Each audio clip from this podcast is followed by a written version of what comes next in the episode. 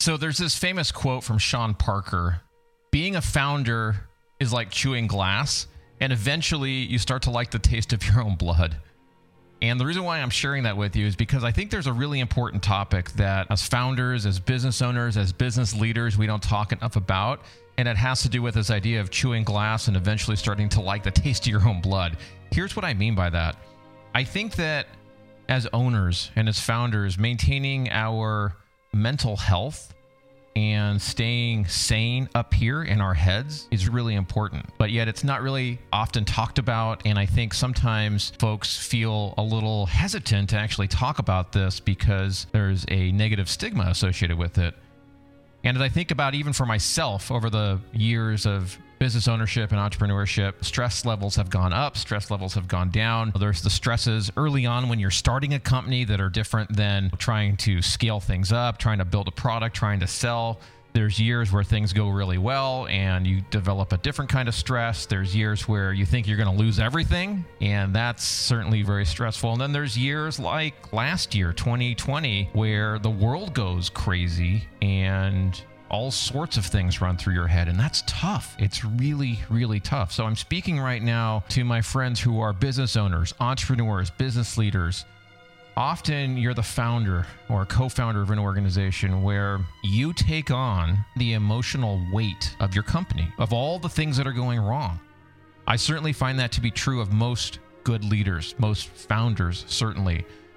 You know, we often say that we shouldn't take things personally or that we don't take things personally. But if I really think about it, especially for me, and I wonder if the same is true for you, we do take it personally, even if we can't admit it to anybody. Am I right? And this level of emotional weight, it's a lot. Stuff goes wrong in companies all the time. I know often we think it's just our companies where everything is wrong or everything seems to be going wrong. But no matter who I speak to, no matter what size organization, big, large, small, medium, all of those organizations, all companies have issues all the time. So taking this on personally, feeling the weight of that responsibility because we personalize everything that's going wrong is a big stressor and it can impact our sleep. We can get depressed, anxiety. You know, I take antidepressants. I've had tremendous issues with depression over my journey as an entrepreneur, and it's not easy. This isn't something that some days, frankly, it's just not fun. Now, if you can relate to what I'm describing, and you contrast that though with one of the things that we're called to do as business leaders, owners, founders, etc., which is to project confidence, whether that's inside of the company or outside of the company, to prospects, to clients, to the media, whoever it is that you have to project to on the outside, you have this kind of situation where you can't appear angry, anxious, depressed, like you're losing your crap, right? You have to look like somebody who knows what they're doing you say, Yeah, we have issues, of course, Mr. Customer, Mr. Prospect, but I'm confident we're going to fix them. Even though inside you're scared, you're worried. You don't know if what you said is actually something that your organization can deliver on. So what happens is most people project, I think, this sense of, ah, there's no issues, everything's great. In fact, if I look at Instagram, if I look at Facebook, if I look at social, that's something that I think we really need to talk about. You look at some of these Instagram entrepreneurs like Grant Cardone, you look at Alex Becker, and you look at these people and you look at their life, and it's, man, it's airplanes, it's beautiful women, it's vacations, it's hanging out by the pool, it's private jets, it's this glorious lifestyle or even more close to reality for many of us, you go to a trade show once we go back to trade shows again, or you go to a party and you talk to other business owners, you talk to other business leaders, and everybody says things are going great, right? Inside, though, folks, the reality is if you and I are honest with each other, we're boiling with anxiety, but no one could admit it. I think that if you can accept that premise that inside folks are feeling this, what follows from that often, certainly what has been true for me, is that I assume I'm the only one feeling that way. I'm the only one who is weak in that way, the only one who has these horrible emotions.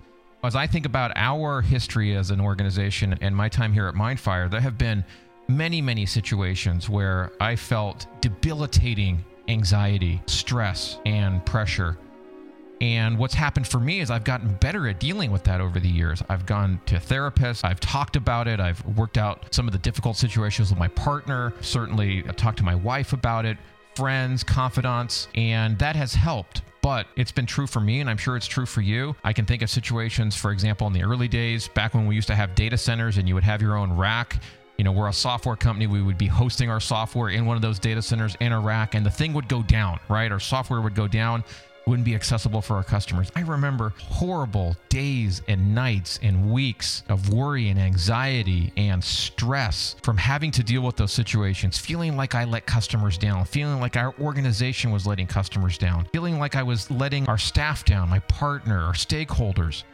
just incredible, incredible stress. Some of us have had to deal with meeting payroll and the stress that brings. Sometimes you're waiting for that one big client to make the payment that's already past due. And if you don't get that payment, hey, there's no payroll. Or the stress of being able to make payroll for your staff, but not being able to pay yourself. That causes a lot of pressure.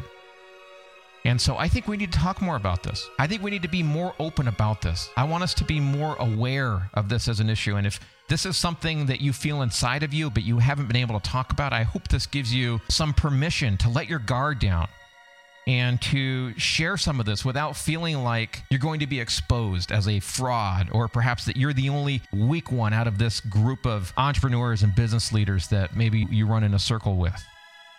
I think that if we talk about this, you'll find that there are other people in high stress jobs, high stress professions that you can develop conversations with and learn how are they dealing with it or at least just speak to them, of course, in confidence and develop a friendship where you're able to talk about these things without fear of being judged. Now, I don't want to leave this on a depressed or down note. I want to give you some additional things that I think are true about this situation if this is resonating with you. One, is depending on where you are in your journey, where you are in your career, where you are as a founder, owner, entrepreneur. Maybe you're in the midst of something hot and difficult right now.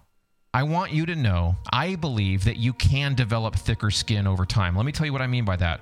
Stuff that used to bother me, stuff that used to make me anxious, stuff that used to drive me crazy, literally crazy it doesn't so much anymore. It loses its sting, or maybe I just have developed thicker skin. Maybe there's calluses now on my hands, and from having done this work, I developed this kind of strength, this fortitude that means that some of those things just don't hit the way they used to. So I think you get better at it, or maybe you just gain some perspective on the situation. Second, the other thing I think you learn over time, especially if you've done this for a decade or more, is that there's a spectrum of bad stuff that can happen. There's like little bad things, there's medium bad things, and then there's bad things, and then there's horribly bad things, right?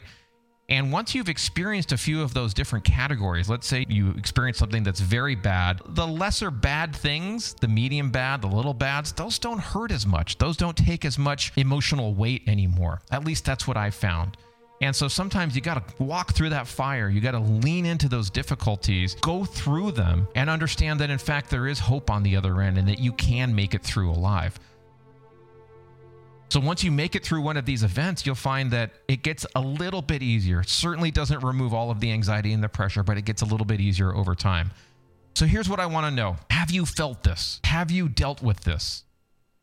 If anything I've said resonates with you, I want to hear from you. I want to assure you that you're not alone.